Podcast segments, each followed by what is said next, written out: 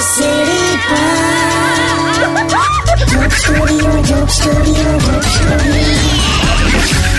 Welcome back radio city joke સ્ટુડિયોમાં આપનું સ્વાગત છે કિશોર કાકા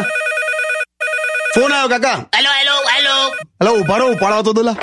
હલો હેલો કિશોર કાકા છે તો પિંકેશ નો પિંકેશ આઈ લવ યુ લા યાર તને ત્રીસ હજાર ત્રણસો તોતેર વાર કીધું મેં પિંકેશ નહીં આ પિનાકીન બોલું છું પિંકેશ તો કેવું લાગે બે ચીડેશ ના ઘુસીન મારી સમદર હું છે બોલ અરે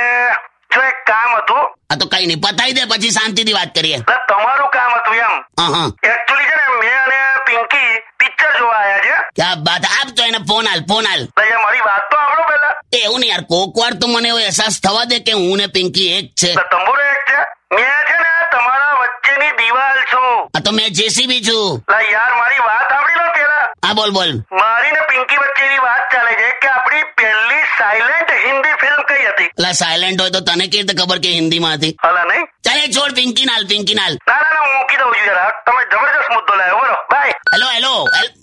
મેલી જ દે છે નથી કાકા તમારો મેળ પડતો જ નથી નહીં પિંકી સાથે કઈ નહીં લા તું હિન્દી પિક્ચરોમાં જુએ છે ને એટલે આ મર્સિડીઝ ને ઓડીમાંથી ઉતરેલા માણસો હોય એ લોકોના પણ હૃદય તૂટી જાય છે તો મેં તો રિક્ષામાં ભરું છું ખરું લાયા યાર કઈ નહીં એક દિવસ મેં ફરી વળીશ તું જો Radio City.